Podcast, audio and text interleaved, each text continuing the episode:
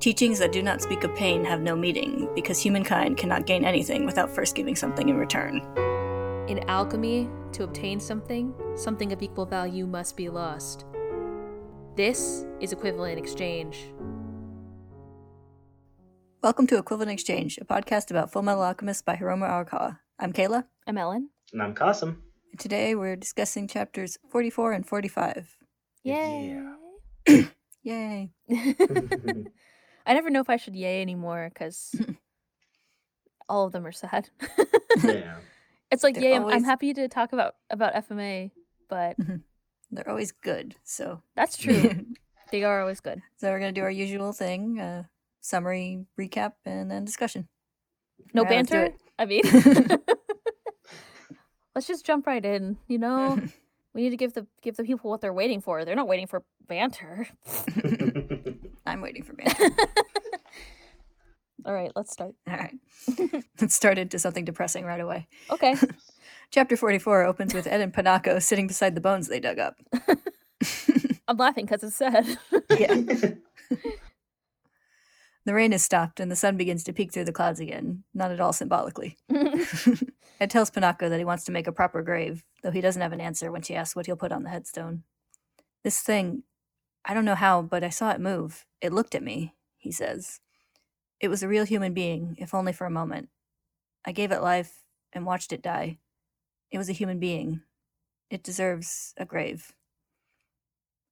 So they rebury it properly, this time with a simple plain stone marker at its grave.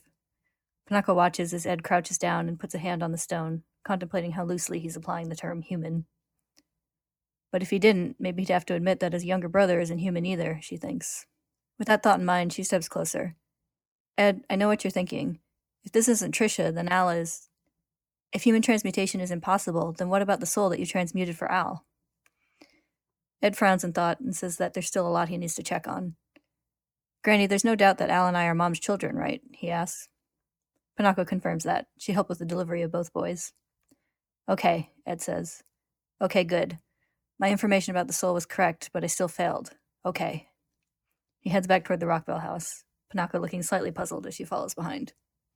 Over in Dublith, Izumi answers the phone. Oh, Ed, it's you. What's going on? she asks.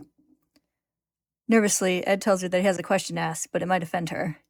Answering it might destroy something very dear to you, so if you don't want to answer, please just hang up the phone, he says. You can even cut all ties with me as your apprentice. Actually, you already expelled me, didn't you? Izumi cuts him off and tells him to just hurry up and ask. Teacher, do you remember anything about the time you tried to transmute your child? She's surprised by that, then her expression becomes somber. How could I forget? she says, remembering a tiny hand lying limp in a pool of blood. What about it? The person that Al and I brought into this world wasn't actually our mother, Ed explains.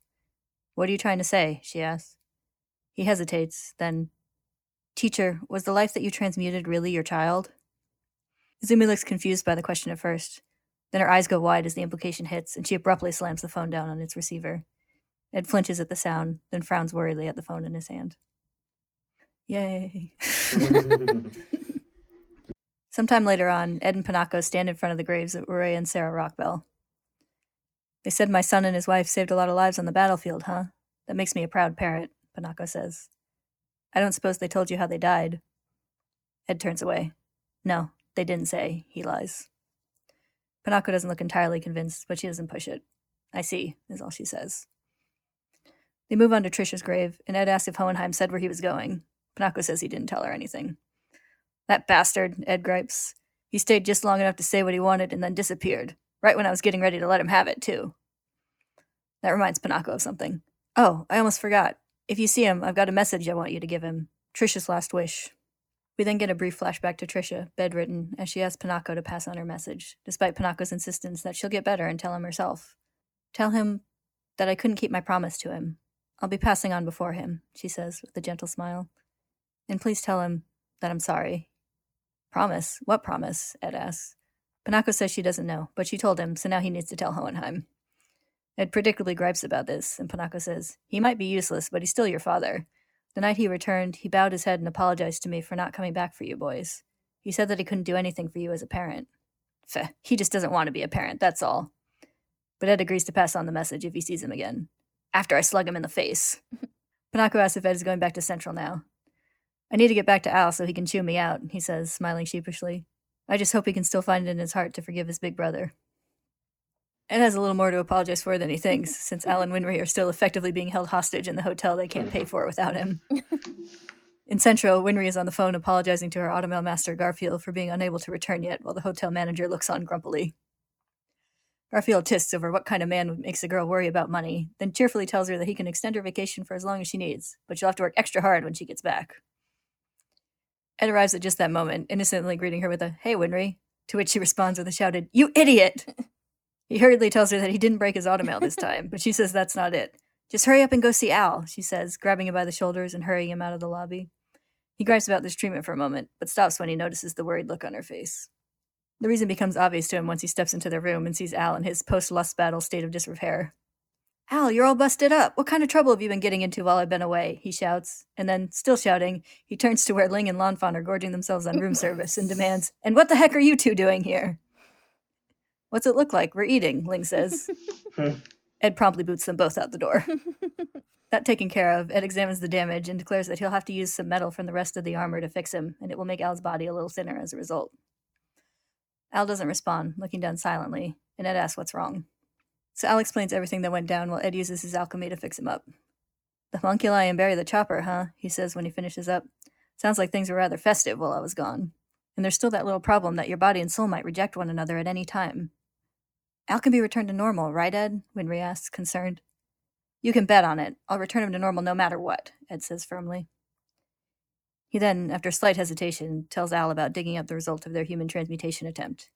You what? Both Al and Winry cry, and Ed quickly cuts in with, And this is what I found out.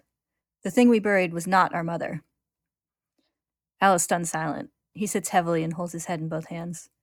But that means. Wait a minute, he mumbles, and then, Big brother, how could you go off and do something like that without telling me? Don't yell at me just yet, Ed says. I'm convinced that you can be returned to your original body. Really? Al and Winry asks, again at the same time. Ed says that he needs to ask the two of them a question, then gets very embarrassed as he says, A long time ago, Al and I fought over who would marry Winry. Do you guys remember that?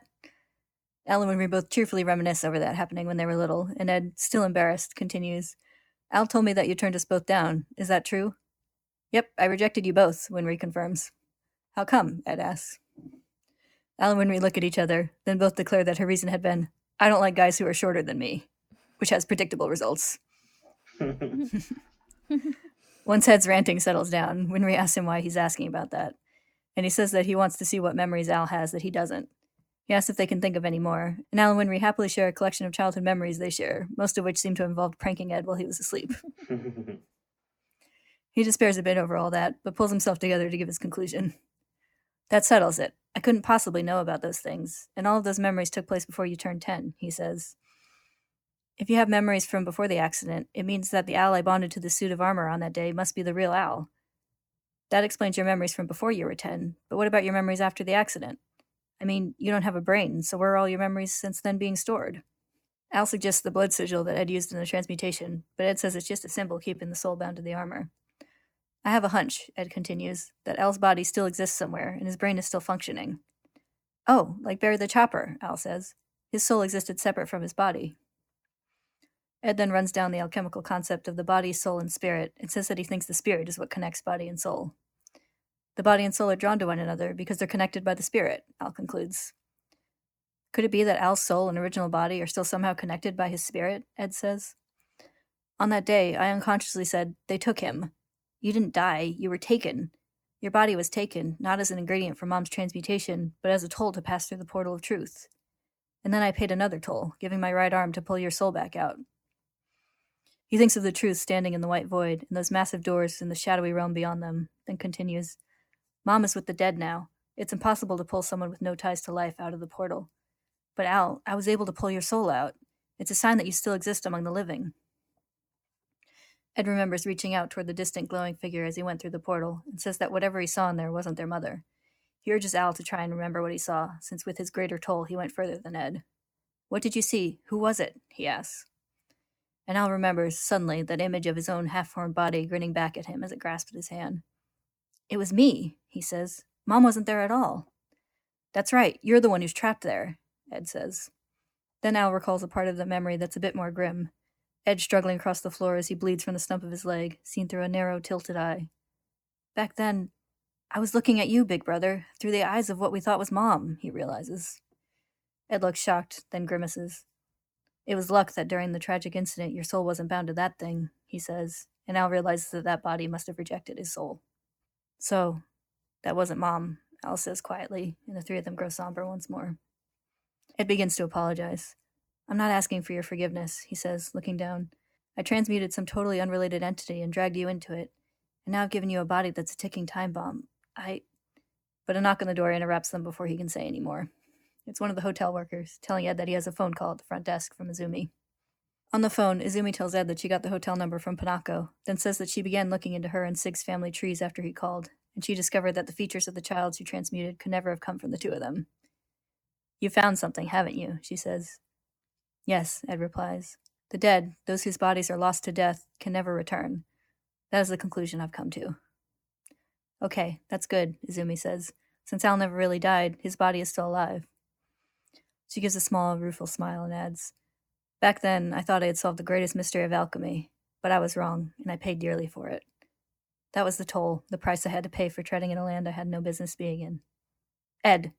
Ed jumps to attention, but all Izumi says to him is, Thank you. And then she hangs up the phone. Slightly puzzled, Ed goes and meets Al by the stairs and begins to head up. I don't know why, but she said thank you, he says when Al asks what their teacher had to say. Al is silent for a moment, then says, Oh, okay. Ed stops partway up the stairs and turns to face him. Ever since that day when things went wrong, I blamed myself, Al admits, but I was afraid to say anything. I thought. He begins to shake as he remembers that terrible day again. I thought Mom was turned into that thing because of me. If I hadn't done something wrong, Mom would be alive and we'd still be normal. That's what I thought. I blamed myself too, Ed says, and Al buries his face in his hands. Thank you, big brother, he says. I wasn't the one who killed Mom after all. Over in Dublith, Sig puts an arm around Izumi as tears run down her cheeks. I feel like a great weight has been lifted from my soul, she says, wiping them away. I didn't cause my child to die a second time. Still, what we did is unforgivable, she says, and we see a glimpse of her own transmutation attempt. Izumi clutching at her stomach in agony, blood pouring from her mouth as she struggles to reach the lifeless hand at the center of the circle. I'll never forget that day, she thinks. That tiny hand awash in a pool of blood. I still see it in my dreams. There's not a day that's gone by that I don't think about it. I deserve the punishment I received. Out loud, she says, My body can no longer bear children, and as for those two brothers who only wanted the warmth of family, Al's body was taken into the void, and Ed lost his last remaining family member, not to mention the leg he needed to stand on his own. The truth is cruel, but justified. But Ed did get back on his feet, Sig points out, and Izumi smiles. That's true, she says. That boy may have what it takes to defeat the truth someday. Back with the boys, Ed states that he's still to blame for putting Al in his armor body, and that he can't be forgiven if he gives up now. I won't stop until I find a way to get your original body back, he says. But Al protests that he shares an equal amount of the guilt. You don't have to shoulder the burden alone, he says. You always try to take all the blame yourself. It's painful to watch, seeing you suffer like that. After Mr. Hughes died, I told myself that if getting my original body back meant someone else might get hurt, I didn't want to pursue it. I met some people who weren't really human either, but they still managed to find meaning in their existence. He thinks of Barry the Chopper, of Greed and his gang of Chimera followers. They made me realize that I can still live a full life, and the people I care about treat me no differently than if I was still human. We see Winry on the landing above, quietly listening to the brothers talk, as well as Ling and Lanfan sitting below the stairs. Al puts his hand to his chest and continues. This metal body is like a time bomb. But are human beings made of flesh and blood really any different? After all, you can never predict when sickness or an accident might take your life. I'm not handicapped by this body if I choose to live a normal life. But I've had enough. I. I don't want to spend my nights awake and alone anymore. That's the only reason I want to return to normal. I want my original body back. Al, I just want to see you smile again. That's all, Ed says. But I don't want to drag anyone else into this, Al says. I want to be strong enough to protect the people around me. I'm going to get my body back, and I'm not going to lose anyone else in the process. Ed laughs. I was thinking the same thing. He turns and heads up the stairs at a quickened pace, looking determined, and Al follows. There's no more time to sit around and mope, Ed declares. We're going to track down that bastard truth and pull your body back from that place. As the boys reach the landing and start heading down the hall, Winry falls into step behind them. But she stops for a moment as she catches sight of Ed striding confidently beside his brother. Huh? she thinks. When did he get such broad shoulders? It's true love. Mm-hmm. There's feelings. so many feelings. You mean feelings that aren't just despair and sadness. yeah. Back at the hospital, Breda is reporting his lack of luck retrieving Dr. Marcoh to Roy, then adds that he's used up all his vacation days for the year, so he can't move around as freely anymore. So we're stuck, Roy says, frowning. They head back toward the hospital room he shares with Havoc, and they spot a soldier and an older woman who is crying, leaving the room. My mother, Havoc explains as they enter, and someone from the discharge office. This startles Roy, but Havoc just calmly states that they've decided to discharge him due to his injury. Now, wait just a minute. What are you going to do as a civilian? Breda asks. My family owns a store in the East Area countryside. I can at least answer phones for them. But the doctors still aren't certain you can't be cured, Roy says. Havoc's hands clench around the sheets. I'm not so stupid, sir, that I don't know when I'm no longer useful. The military has no use for a pawn who can't move. So you're just giving up? Roy demands. What am I supposed to do with these legs? But don't you look at me like that, Havoc finally snaps. He grabs Roy by the collar and yanks him down to his level. Just forget about me, he shouts. Move on without me. You don't have time to worry about a low ranking soldier like me. Did you forget your promise to Brigadier General Hughes? Breda moves to intervene, but Havoc is shaking now. The anger in his face has turned to anguish. Look at me, he says. I can't even raise myself out of bed without someone to help me. I don't need your pity. Just cut me off. Don't waste any more time on me. Please. Roy looks down at him, his face unreadable. All right, he says eventually. I'll leave you behind. Havoc looks shocked for a moment, then squeezes his eyes shut, resigned. But Roy isn't done. I'll leave you behind, to make sure you have someone to catch up with, he says. I'm moving on. See you at the top. And he strides out of the room. Riza reaches out to help Havoc lie back down. That man, he didn't forsake me when I'd given up on life, and then he asked me to keep protecting his back, she tells him. He's not capable of giving up on anyone. He's a fool, Havoc says, looking near tears. There's no way he can rise to the top in this country by being so soft. Riza gives a small smile. There's a place for at least one fool like that in this world. Out in the hallway, we see that Roy's dramatic exit didn't get him very far before he had to slump against the wall, panting and clutching at his injured side. Riza approaches him and tells him not to push himself so hard that he reopens his wound, but he just tells her to bring him his uniform.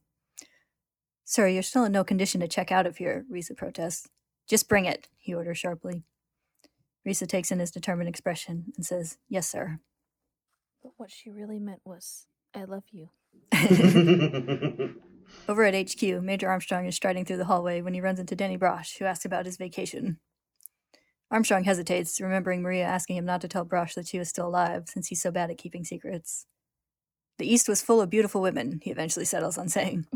Brosh doesn't quite seem to know how to respond to that, but thankfully he has an urgent message to pass on and can change the subject. it concerns all high ranking alchemists, he says, handing over the notice. Armstrong reads it and is immediately alarmed. Contact Colonel Mustang at once, he orders. Edward Elric might still be at the hotel. Let him know right away. Brosh salutes and hurries off, and Armstrong crumples the note in his hand with a worried expression. And over scenes of destruction, we hear the alert for ourselves. To all personnel in Central City, the man known as Scar, who was thought to have died in East City, has reappeared. He has killed three new victims, all of them state alchemists. According to military police reports, he is a well built Ishvalan male with a cross shaped scar across his forehead and an intricate tattoo that covers his entire right arm. In a meeting room, we see Fuhrer Bradley listening to the broadcast.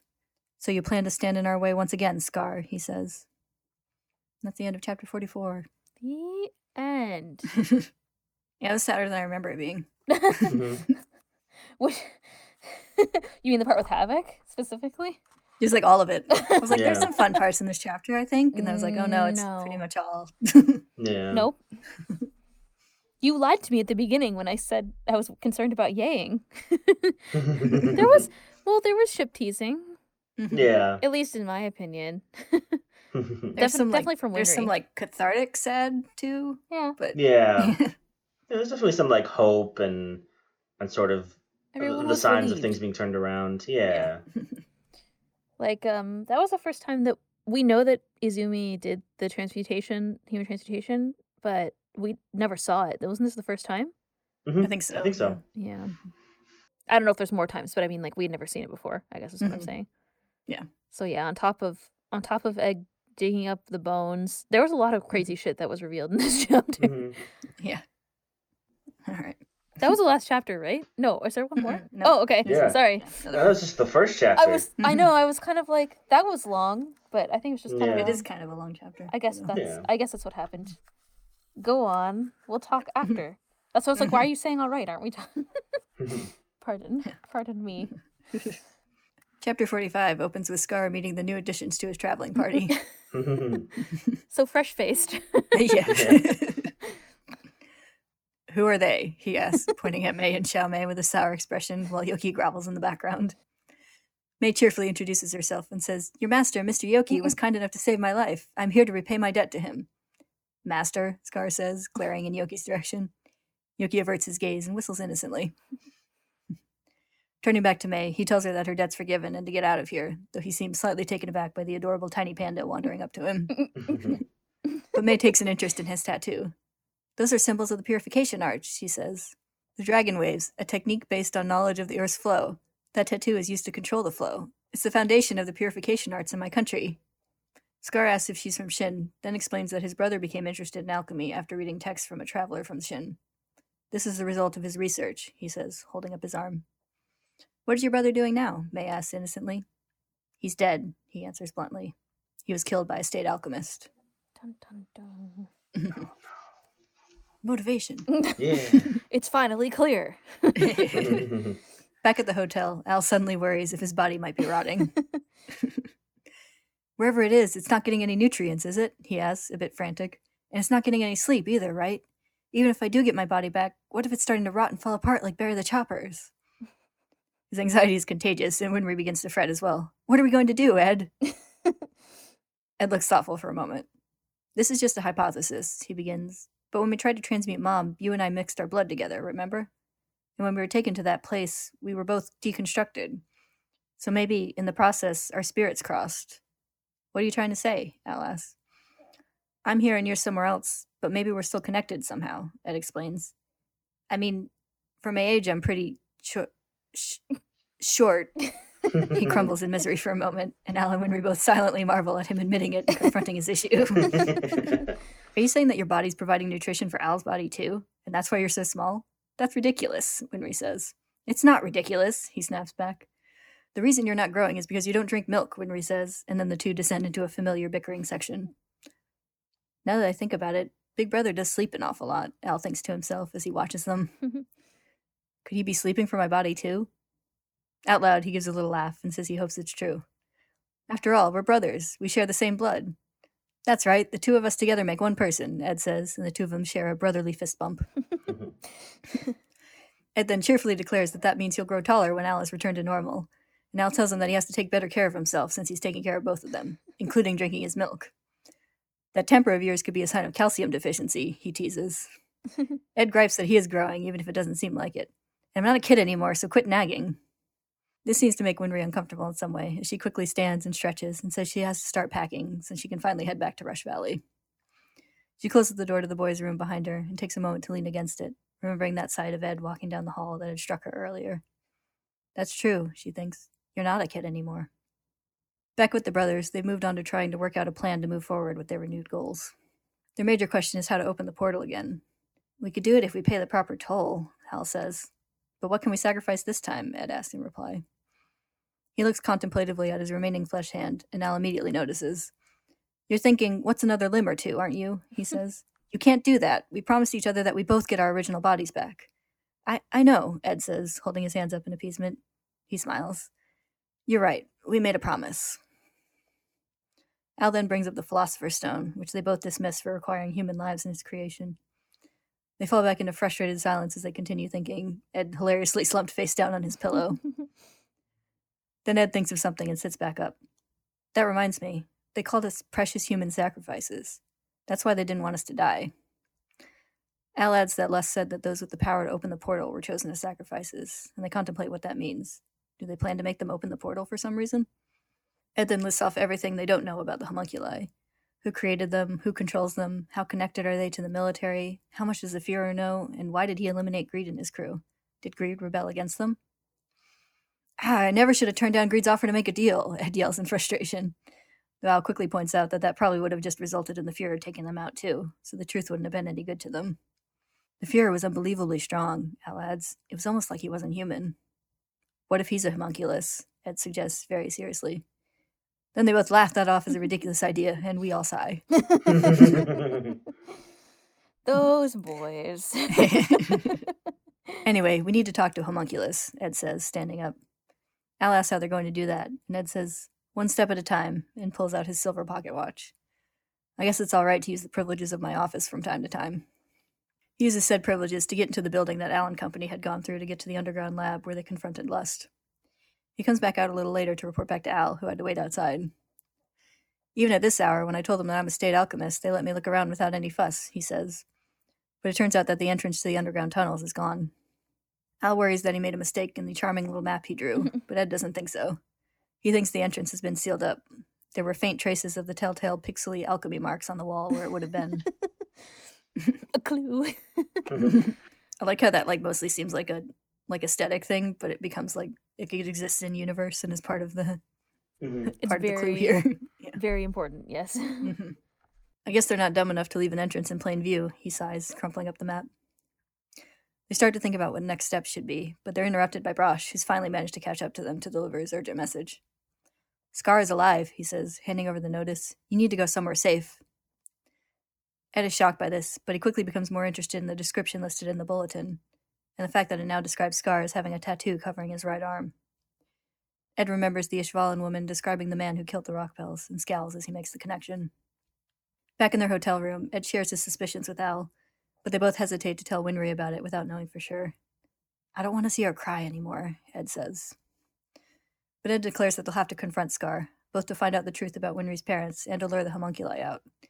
His logic being that if the homunculi are invested in keeping him alive for their plans, they'll come out to intervene if his life is put in danger by Scar.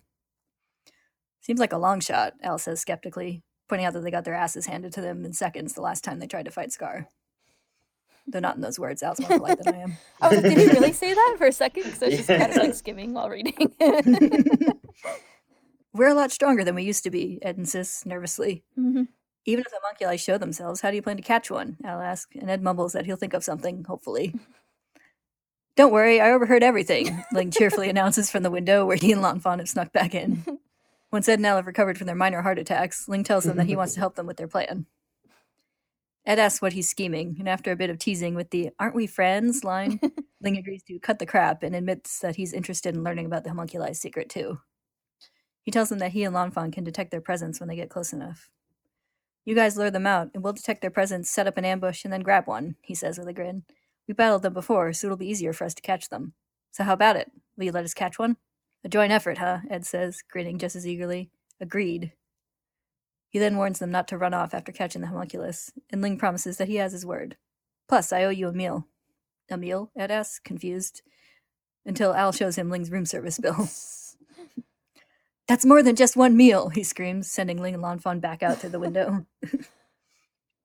Winry slams the door open and yells at them to keep it down since she has to get up early tomorrow. Oh yeah, you're going back to Rush Valley, Ed begins, then suddenly remembers how easily Scar destroyed his automail during their last fight, and tries to very subtly convince Winry to stay and see the sights in Central for a few more days. When she's understandably confused by this, he says, Well, it's just that, you know, my arm might get broken.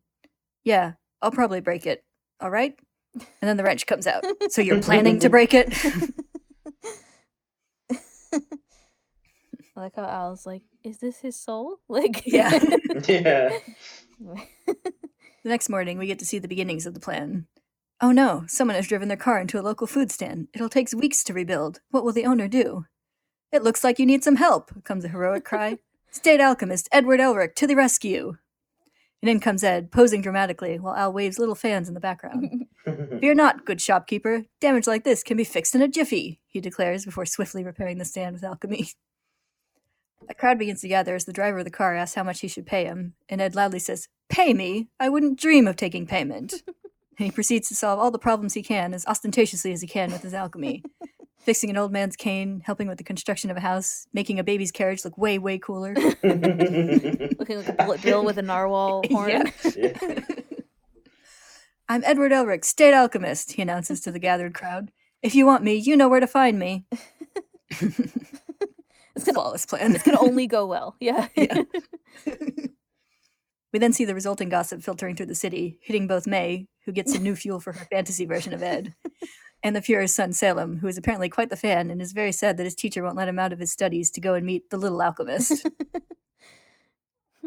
the little alchemist. I want to meet the little alchemist. The little alchemist. Taking a break from heroics at a cafe, Ed leans back and proudly declares that the whole city is talking about him, and they just have to wait for Scar to hear. A car then pulls up next to them, the window rolls down, and Roy says, You're behaving most out of character. Ed grumps for a minute that this isn't the attention he wanted to get, but leans in the window to quietly tell Roy that he's gotten all the details from Lieutenant Ross, and also that he heard about what happened to Havoc. Couldn't Dr. Marcoh cure him? Ed asks, but Roy cuts him off and tells the boys to get in the car so they can exchange information. He then swiftly changes his mind when Al crushes him against the window with his bulk and suggests they talk outside instead. Riza drives them to an empty back alley, and they begin to discuss what's going on. Roy explains that Marcoh and his incomplete Philosopher's Stone are both missing and likely taken by the homunculi, and Ed, frustrated, says that he doesn't understand why. Dr. Marcoh used to make stones for the military in their labs. He said that the stones were used in Ishval, he says. The Philosopher's Stone, the homunculi, the military's dark side, Ishval. How are they all connected? What happened in Ishval? Roy very noticeably sidesteps this question with a Speaking of Ishval, I heard that Scar is around, and notes that Ed's recent behavior almost makes it seem like he wants Scar to find him. I do want him to find me. I need to fight him again, Ed says. Don't be ridiculous. Did you forget the battle in East City? The two then begin taunting each other over being afraid of Scar, as 15 year olds and very mature adult military men do. Roy's 15 at heart, I think. yeah. Until Riza draws their attention by suddenly readying her gun.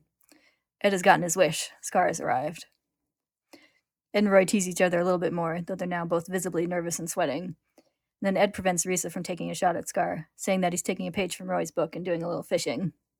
Scar makes his first attack, splitting the ground and sending the car flying, and everyone jumps to dodge out of the way. Al takes a moment to explain their plan to Roy and Riza, and Roy protests that they're gambling their lives on very low odds. What are you going to do if Scar is shot down by the military police before the homunculi appear? Well, then, you'll just have to make sure that doesn't happen, Al says. You're giving me orders? Roy asks. You boys have a lot of nerve. But he waves them off and just says they better share the spoils when they catch their homunculus.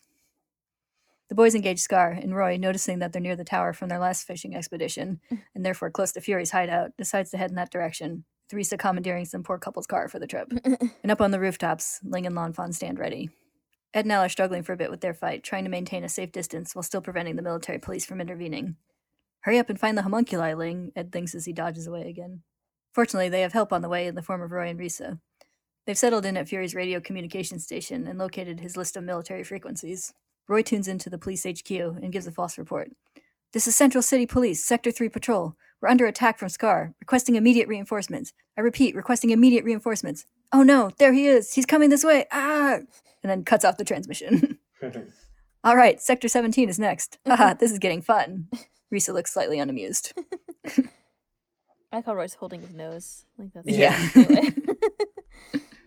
But it does its job. HQ is in an uproar as more and more scars apparently appear all over the city. The Fuhrer listens into the chaos over the radios, then silently emerges from his car into a narrow, empty street.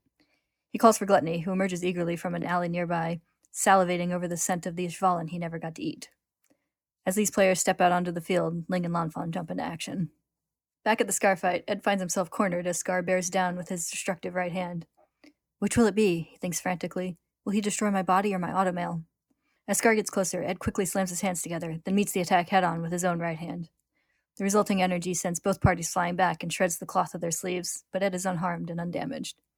Whew, I lucked out, he says with a triumphant grin. You negated the destruction energy? Al cries. You're so reckless. but now Scar's tattoo is bared for them to see, and Ed and Al both quickly take notice. You bastard, Ed growls. Could you really have killed Winry's? But we cut back to Ling and Lan Fan, where they've easily managed to surround Gluttony and halt him in his tracks. Though unfortunately, they haven't noticed Fuhrer Bradley watching from nearby. You cannot escape, Lan Fan says to Gluttony as she perches on a power pole above him. Your presence is most distinctive. Anywhere you run, I can track you down. Just how many are there inside of you? Hmm, so you can sense its presence, Bradley calmly notes to himself from down below. That must be how you identified envy. He draws two of his swords, and his expression grows menacing. It's a troublesome ability. I must eliminate it. Lanfan finally takes notice of him as he draws near, but doesn't immediately know to be concerned. I have no quarrel with the human. Leave, she begins to say, but Bradley has run directly up the pole she's perched on, reaching her before she has a chance to finish. Lanfan, run! Ling shouts, too late, as the Fuhrer strikes her with both blades. Dun, dun, dun. No. Sad we don't get to see the butt blade this time. that is what I was most sad about, yes. I was like, Lanfan, Lanfan, no. Not Lanfan. She's too cool to be grievously injured in this story. That's the part where I started reading and couldn't stop for several, uh, I mean, all the rest of this volume, I guess.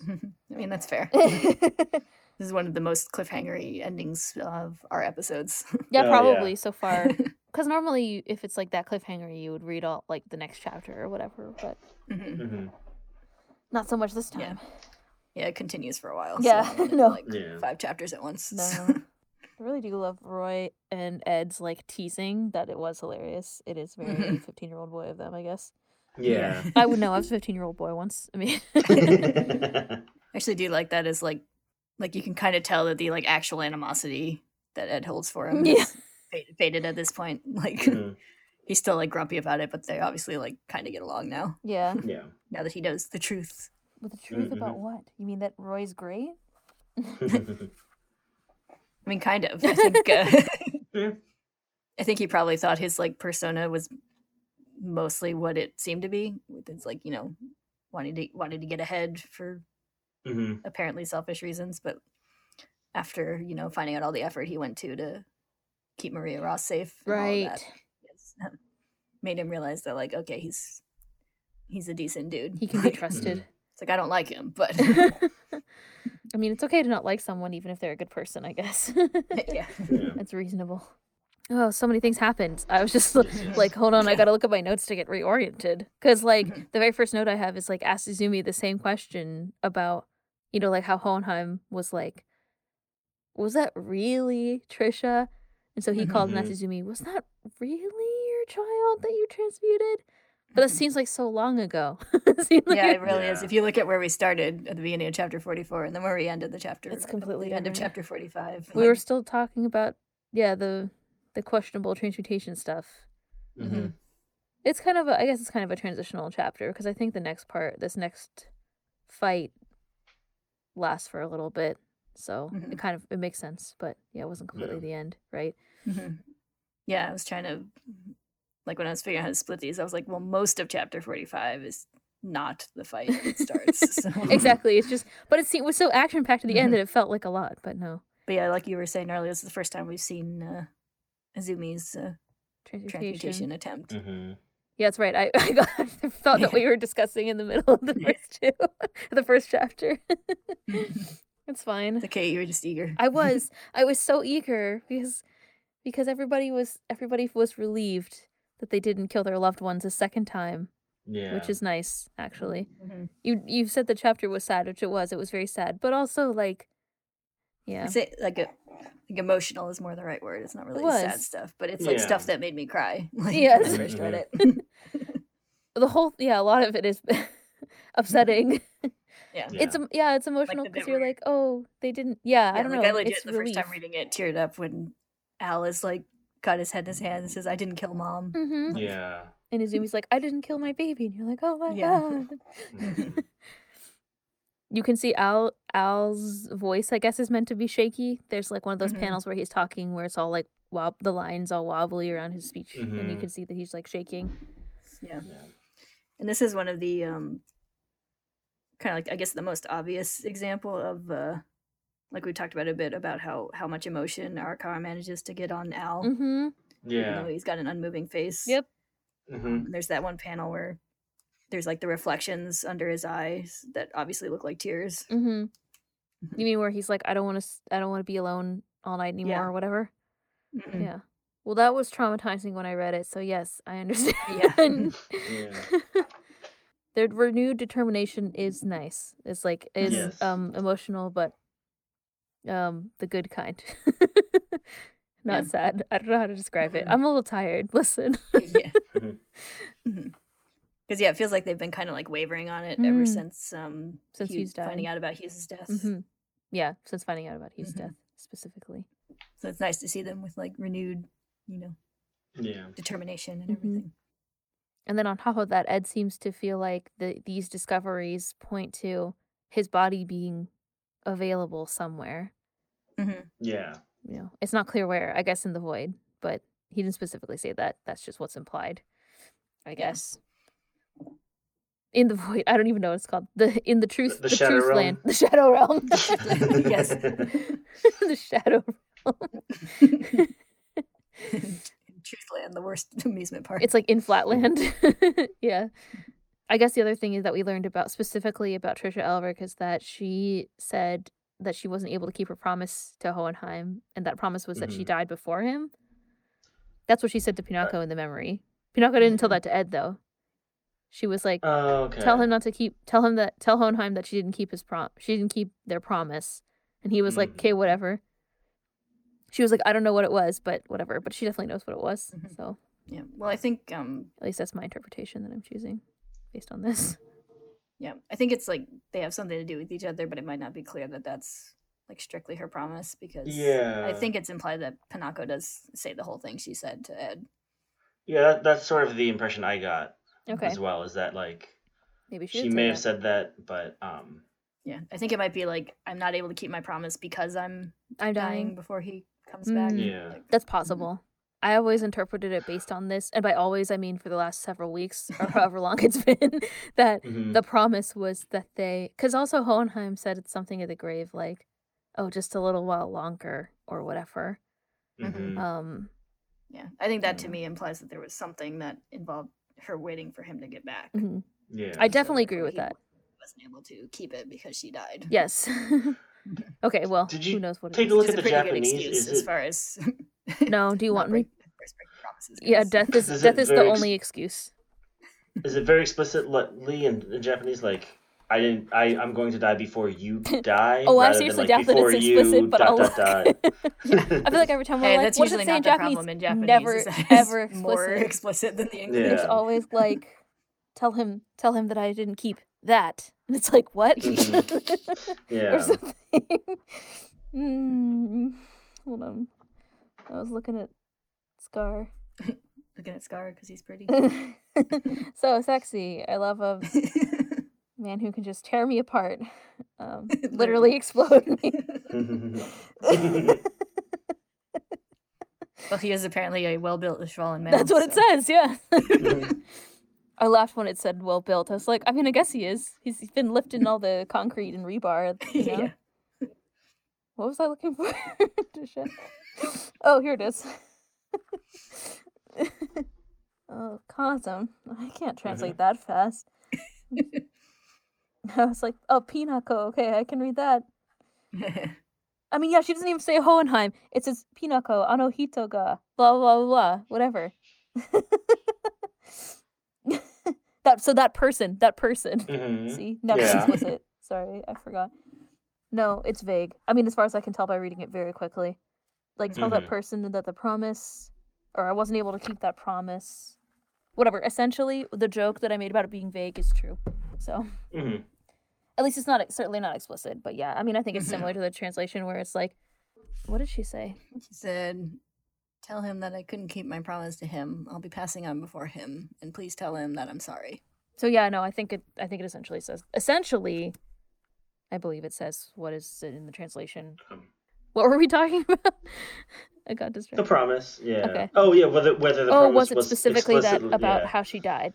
I mean, it's just like be- I think it is like because because she was because she whatever because she was dying, Mhm. she wasn't able to keep his pro- keep their promise. Yeah. I guess like because of the way it's written, you can draw the in Japanese to me, you can draw the conclusion that it's unrelated to her being alive or dead. It's just that she wasn't able to keep it because she died, as stated.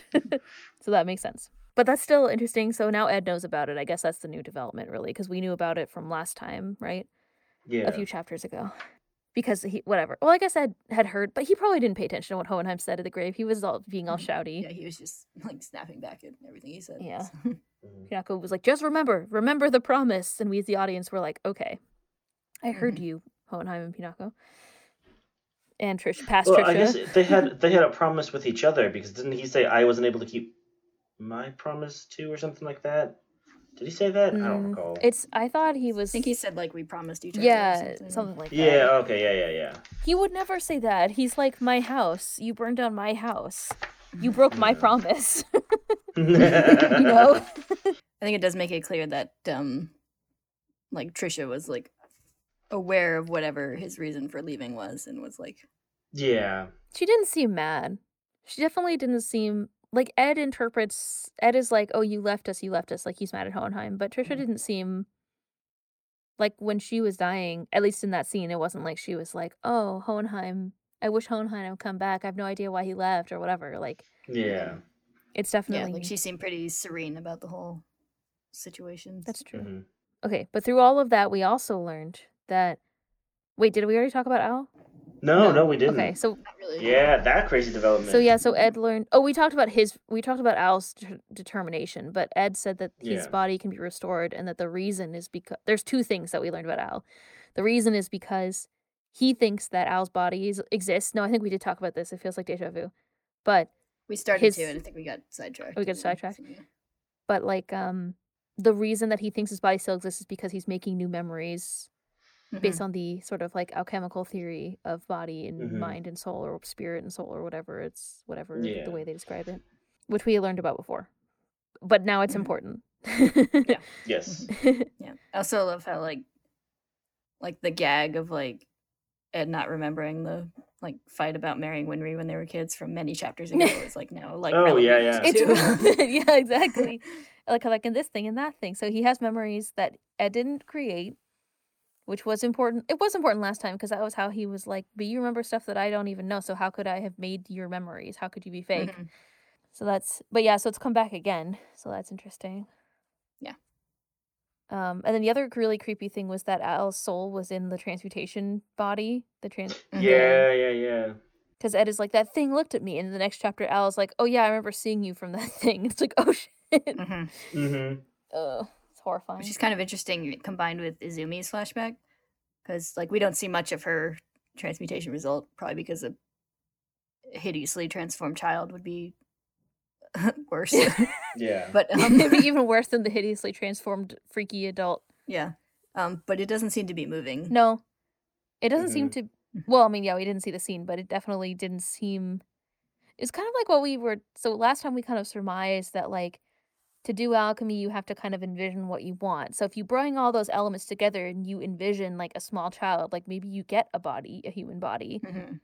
You know, it might have like all the bits, but no Yeah. soul. hmm So yeah, in this Mhm. case, in her case, with no owl soul there, maybe Yeah. it was just She like didn't have a dead. spare soul lying around for Yeah. for the transmutations. so No. So yeah, so maybe yeah. Maybe, it kind that seems body like was never alive. temporarily being in the in the not Trisha Caused is what made it kind of Caused the wheezing. around for a little bit. yeah, Yeah. maybe. That's what's implied to me at least. Yeah. Which is horrifying. It's a good thing Al doesn't remember more than just Yeah, yeah, really. Yeah, he wasn't like, "Oh, I felt like my whole body was in pain or whatever." Yeah. Mhm. so many awful other horrible things that could have happened, but Yeah. Mhm. well, he barely remembered going through the um going through the door and stuff anyway, so yeah. hmm I feel like it's canonical that he could just not remember and be feeling like that. He probably blocked it Mhm. out. Yeah. Now he remembers that thing with the Mhm. wiggly arms. Yes. But yeah, that was horrifying. But anyway, the good news is that it attached him to a, a suit of armor that's Mhm. only slightly less of a ticking time bomb than this the Yeah. weird Slightly less was- body horror than slightly less body horror. Except for how he's walking around with like half of his body missing. That Yeah. could, could be Yeah. creepy. I mean, it could it was it was. I totally forgot about that until because we've I've, we've seen it for so long, like so many chapters. Mhm. Ed was like, "What happened?" I was like, "Oh yeah, this is kind of horrifying." Whenever he has his mouth like not covered, like the open mouth, was always a little Mhm. bit uncanny to me. Yeah. I mean, kind of like sadly uncanny, I guess. Mhm. Uncanny and sad. Is that a thing that's possible? I guess. Yeah. I feel like something uncanny and sad is like the baby hand in the pool of Yeah. blood. Horrifying. Something like Mhm. that. But anyway, I guess that's all of this is theoretically good news. Mhm. Mhm. I think we've really talked about how all of this information made everybody feel relieved, like they hadn't Yeah. caused more, you know, damage to the people that they cared about, both for or for Ed, Al, and Izumi. Um, So Mhm. that was nice. In the end. Yeah. And Ed also theorizes that he's um, eating for two. Yeah, well. I know. I thought that was really funny, and I wanted to say that the whole time that you were reading that part. Mhm. They're like, you gotta, you gotta rest more, and you gotta drink your milk, because he's eating for two and sleeping for Mhm. two. There's, is there? There's got to be impreg fic about this. right? There can't not be. It can't not happen. I feel like one other thing that's kind of interesting about the whole, especially about Al's body, and this is in relationship to Havoc. Al has this rant where he's like, you know, I met some people who weren't really human, but they managed to find meaning in their existence. It made me realize that I can live a full life, and that people care about me. Don't the people who care about me don't treat me like, differently, you know, like because of the body that he's in. And I think Mhm. coupled with like Havoc's um kind of like outburst at Roy, I feel like there's a very interesting message about like disability in these chapters that we haven't really seen yet. Yeah. Mhm. Uh, like that's just something that I noticed. I don't even know if that's like really a theme, but Al's Al's body being, I don't know, kind of like a bird. Like it's transitioned from being like really useful to a ticking time bomb, like we've seen, Mhm. you know, in these recent Yeah. chapters.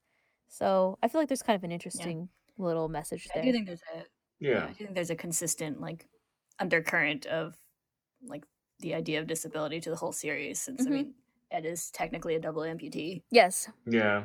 there's a lot of people using with prosthetic automail. devices, and Mhm. yeah, hmm and there's like you know they discuss things about like like oh the prosthetic industry had a boom after the war Mhm. and stuff like that. And I think Arakawa does a pretty good job of like you know even though Ed has like you know special magical prosthetics, like there's still a lot of issues that go along with them. hmm Yeah. Yeah, it's not like it works perfectly all the time. In fact, it Mhm. works perfectly. It like it gets broken a lot. It gets damaged a lot, and it hinders him a Yeah. lot. And that one Mhm. time he cut it off like a gecko Yeah. Because of that. Yeah, because like we see both how he like him like without it several times, Mhm. like while he's waiting for it to be repaired, and we also see like issues with it with like him having like aches in it, and yeah, like Yeah. more recently in the chapter where they were going through the desert, where the heat of it that's right. It's like almost unbearable for him. That's right. And he, yeah, you're right. He said his joints were aching when it was starting to rain or whatever. Yeah. And yeah, and even like the fact. I mean, he grows and he has to have it replaced and stuff like that. Like it's not. Yeah, and the fact that the like normal rehabilitation takes like multiple years. Yeah. and- Mhm. Not if you're a determined child, I guess, but Yeah. also took him a year or whatever. They, didn't they Yeah. say it was going to take two years? At least I think it's a three. three. I don't know, but I was like one. Mm-hmm. Yeah. yeah. but yeah, I mean, and he was like you know feverish and whatever. Like it wasn't an easy mm-hmm. Mm-hmm. recovery. Yeah.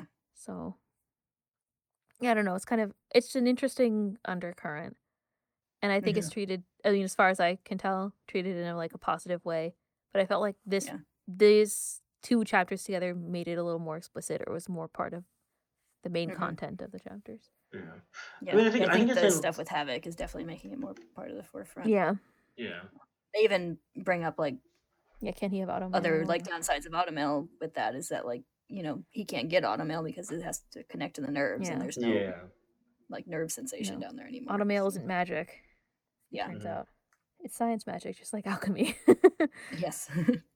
Oh, I was also gonna say uh, they uh, it's handled similarly to how Ed and Al are kids. How it's not brought up. Sometimes you forget about it. Sometimes it's a good thing. Sometimes it's you know like it's seen as a bad thing. 'cause, you know they're children in positions where they kind of in situations at least that they shouldn't be in. Uh-huh. and- Mhm. but people don't treat them differently. But also sometimes you know they need to and yeah, Mhm. that's true. I don't know. I, I think it, I think it has a lot of similar. Like you, you kind of see both sides of it and uh, uh, everything like that. hmm Yeah. Yeah, and I think that's fairly like realistic. Like Oh yeah. On both sides, it's like it's just kind of there. It's not always like front and center. hmm You know, different people have different reactions to it, and it comes up in different ways. We saw a lot of Yeah. reactions in the scene with Havoc too, where you know his mother Yeah. leaves crying, Yeah. and Havoc is kind of like you know angry and kind of giving up or not giving up, but he he tries to insist that Roy give up on him, and Roy's Mhm. like Yeah. "fuck you," and leaves. So Yeah, I think Havoc's reaction is really interesting because he starts off with this like, like he's acting like he's really calm Mhm. and fine with it, but then like you can see him get like more frustrated yeah, Yeah. until he like finally snaps at Roy. yep. Mhm. I don't know, it was interesting. I don't have a lot to say about it, but this specific time reminded me of that. I think it is kind of a running thing, definitely, especially because Mhm. of the, the significant need for automail and prosthetics Yeah. in Amestris, Mhm. for sure. So something that um I don't know never clicked with me is at least in the anime when they talk about Izumi, they just say that she's missing some internal organs. That that was her price to pay was you know Yeah. some internal or- organs, and you know she's always coughing up blood. So I was always like, what what organs did they take? Like, does she just not have like a stomach, intestines, a lung? And I guess it makes more sense that it's probably just like her reproductive organs. Yeah, it's unspecified, but she's. yeah. But I, when she said I can't have children, I was like, okay, that's probably what the truth took. Like it's kind of. Mm-hmm. Yeah, I always thought Yeah. that specifically, but I mean, yeah, it mm-hmm. seems like there's more, right? Yeah, Could be, it yeah. seems You don't like cough up blood if like you're they were- if you don't have a yeah, uterus. it seems like it was like they were taken out in a not very clean way. But yeah. the truth the truth doesn't have a human form. It doesn't know anything about human anatomy. Yeah. He's not a fucking Yeah, doctor. really. Doesn't know how to do He's surgery. like, I don't know how to spay a human. Yeah. I don't have infinite wisdom. I have infinite knowledge of the But- universe, but I'm not very good with the Mhm. scalpel, you know? But yeah, I did notice this time. If you look in her flashback, um, like she's coughing up blood, Yes. and then blood also seems to be coming from uh the between the legs region. Yeah, definitely. I mean, there's Mhm. blood everywhere, but Yeah, particularly. and also possibly from her like abdomen itself. So it was a rough removal. yeah. Do you think it's actually like cut open? Hold on, wait. Let's examine the gore in detail. Yeah. It does kind of look like that. Well, there's blood on her shirt. That there's blood on Mhm. her hands, and there's she's coughing. yeah, it could just blood, be her grabbing at like everything in pain. But I mean, yeah. Yeah, I don't know. She's like in a pool of blood. It's hard to tell. Mhm. But yeah, who knows? I mean, I kind of feel like it was more than just her like whatever reproductive organs, Mhm. but probably mostly because yeah, Yeah. she specifically says the truth has a the truth is like cruel but fair or something like that. yeah, But I guess in the end, they all learned from their mistakes. Yeah. Only took a little dismemberment. well, they made they did the ultimate sin or whatever. So then the next note that I have in my notes is that Ed was he was right about thinking that greed rebelled against the homunculi and also that Bradley is a homunculus. Yeah. yeah. Too smart. Mm. But I love, do love how they're like, that's impossible. It's possible. yeah. Oh, and Al said that Lust said that the only one, the only people who have the power to open the portal are chosen as sacrifices. Yeah. Mhm. So it's it's not really implied if there's something else special about them other than that they have opened the portal. Like I can't really tell Mhm. because like they don't. I mean, like we don't know if Roy opened the portal. Just seems Yeah. like he's Mhm. really powerful and determined, right? So Well, didn't they call him a candidate and not yeah, an it's like actual? I think they made a oh, specified a difference between actual human sacrifices and like potential human. Sacrifices. Okay. So they have like a recruitment system where there's like yeah. there's potentials and Do there's you have what it definite. takes? Because she said, yeah, because like when in the battle with Lust, The she said something wants about like not wanting. Yeah, she said something about like not wanting to like waste like two potential sacrifices in one night, Mhm. and then like when Al does his transmutation to show that he's like seen going through the portal and everything, she's like, oh darn, I have to get rid of a confirmed human sacrifice. Oh, okay, like that. Yeah. maybe. Yeah, I might have just missed that. Mhm. That makes sense. I wonder why they think that about Roy. That's interesting. I guess well, maybe we'll find out. Yeah. You're like, yeah, no, but yeah, but no, but yeah. Well, I mean, I think People with gumption. yeah, yeah. just, Powerful I, I think alchemist the with gumption, personality. talent, yes. Yeah. you know, potential, uh, you know, post-war serial killer types or whatever. People who yeah. gumption. People with chutzpah. Mhm. Yeah. But anyway, that was interesting. Well, Yeah. so another big re- revelation um, on top of that was that Lanfan doesn't sense uh, Bradley any differently Mhm. because, like, he's a homunculus, but she can't. They can't tell. Yeah, I always wondered So if it was something that she didn't him notice or that she can't tell. Because she can, they can sense the power. I mean, they can sense the presence of multiple souls or whatever. But Mhm. does that mean that like him being there with greed covered it up, or is it that he doesn't have the same? uh He doesn't give off the same vibes. Because I mean, it seems I, like I- there's a difference there because like be. when they fought um like gluttony and envy, they were in the same like proximity to each other, but they could tell that they were both That's true. Yeah. And also, she was like, "I have no quarrel with humans or whatever." So Yeah, Yeah. she's like starts to, like when he comes close, he starts to be like, I don't want to deal with a human. right now," Suspicious. but- I mean, we do know that he's a bit different because he can age, that's true. um, among other things. So I don't know. That's true. Yeah, I don't know. Depends on. Well, I mean, I guess a technically a definition of a homunculus is you know like a human made with alchemy or whatever. It's not necessarily that they have a philosopher's stone. It's just that the Could be, yeah. the ones that we've seen have, except for well, I mean, we don't know about Bradley, but the ones that we've seen confirmed, like Lust, had a philosopher's Mhm. stone inside her that powers Yeah. her. So. Yeah. Like we don't know if, if the Fuhrer can die. Have we seen him die? I forget. Probably not, right? Nobody killed him. I don't him. think so. He's too fast. No, I don't think we have. Yeah. Yeah. He- He kills everyone. Yeah. Just the the sheer force it takes to move that fast is what kills him. yeah. it's like every time he moves, he dies. It's kind of like the opposite of a shark. yeah, really. Because they have to keep moving. Maybe. His greatest sacrifice, his battlefield sacrifices were himself mostly. Yeah. Well, you got to be careful when you have five swords. You know, the five sword butt technique can only get you so far. yeah, that is interesting though. I'm really Yeah. upset about Lanfan. yeah. Mhm. I know what happens and I'm still upset, so it's fine. It's fine. It's fine. Everything's fine. Everything's fine. She's gonna be fine. It's totally fine, right? Yeah. I do feel like that's the moment where you're like, I didn't realize I cared about Lanfan, but I definitely do. I definitely yeah, she's kind of always like around. Like I like how she's like Mhm. popping in the window with Ling. yeah. Um and like yeah, she's there and it's and it's like I think we like her cuz Ling likes her, you know? Mhm. Like when Ling is like, "Hey, are these guys making fun of me?" or like she's just kind of around hmm Yeah. and she's definitely li- likable. But yeah.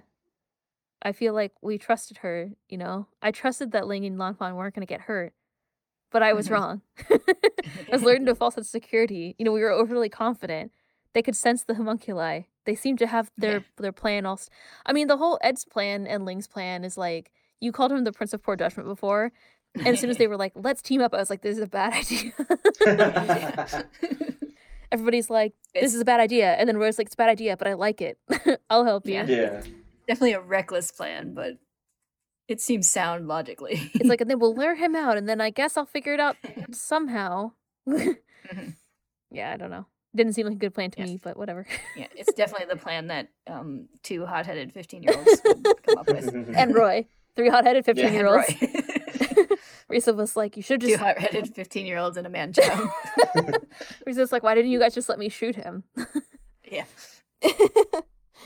yeah. Well, anyway, it's not going great at the, as of the end of this chapter, so I guess we'll find out what happens Not next quite. time. Yeah.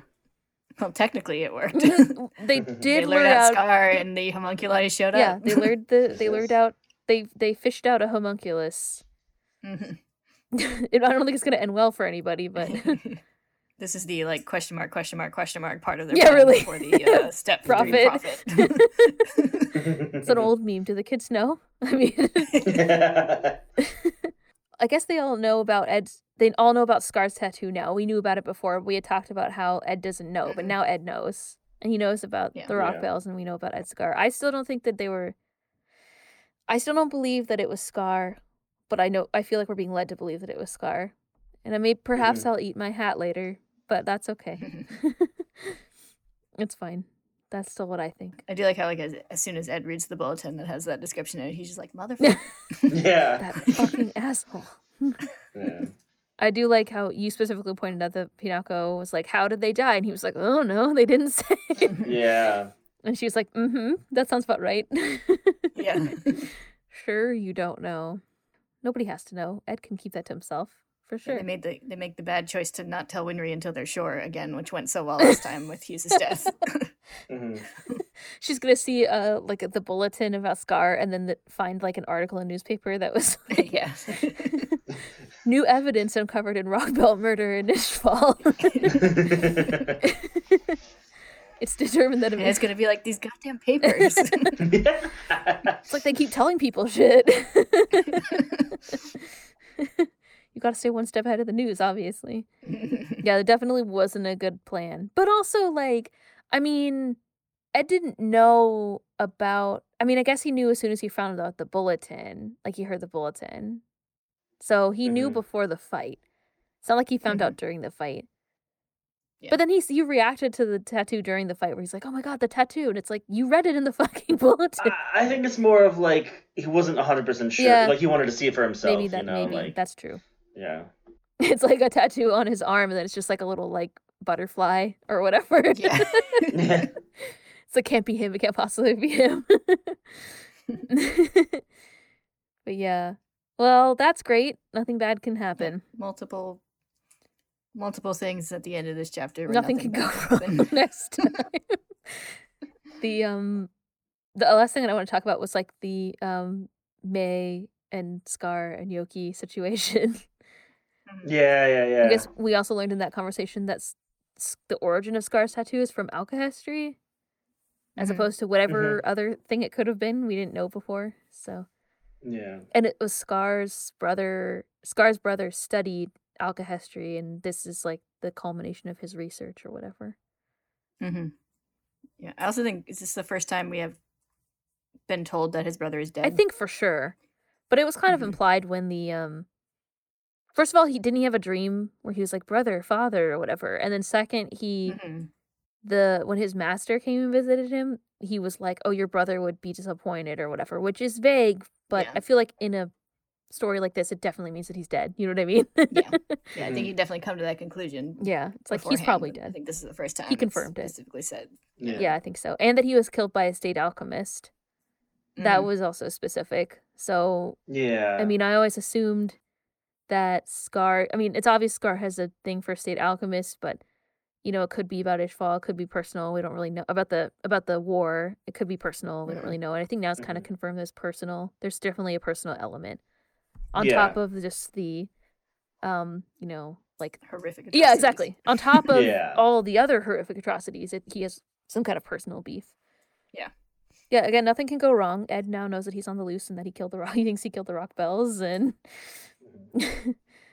Also scars on the loose. He's already killed three Yeah. alchemists according to three more alchemists according to the bulletin. So Mhm. I do also really enjoy Ed's flamboyant plan to um, yeah. lure him out, where it's like, "It's me, Edward, the state alchemist." Mhm. I love him transmuting that baby carriage. Yeah. and the mother's like Yeah, I know. look. Yep, He's like, "I'm doing a great job," and the mother's like, Yeah. "What?"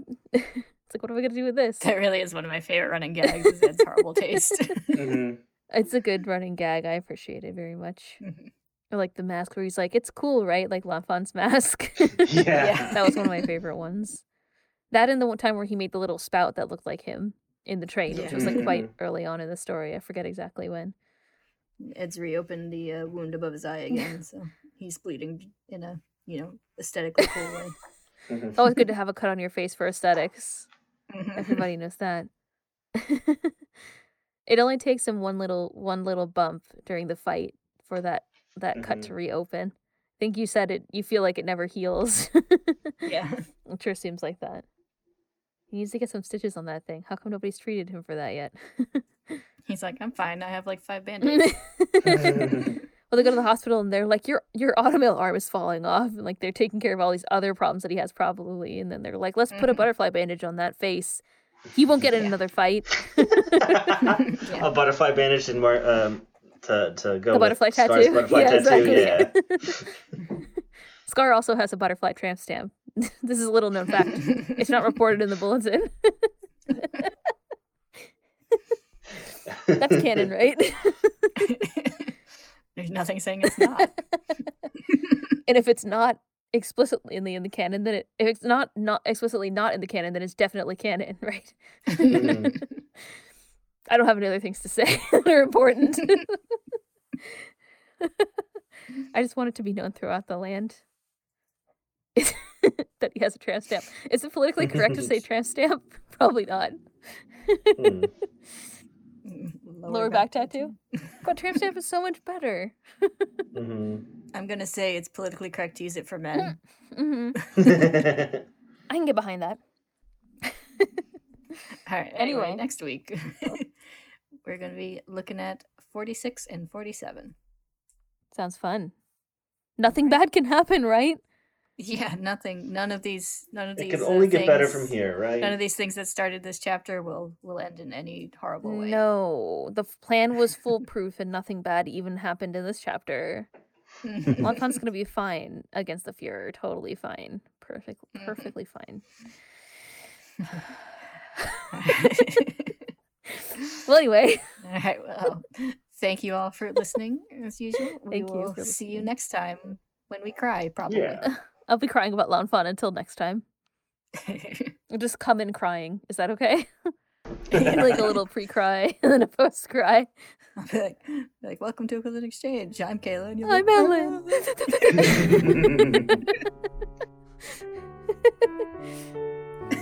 Believe it. You can count on me. okay, good. all right. We'll see you guys next time. Bye. Bye bye.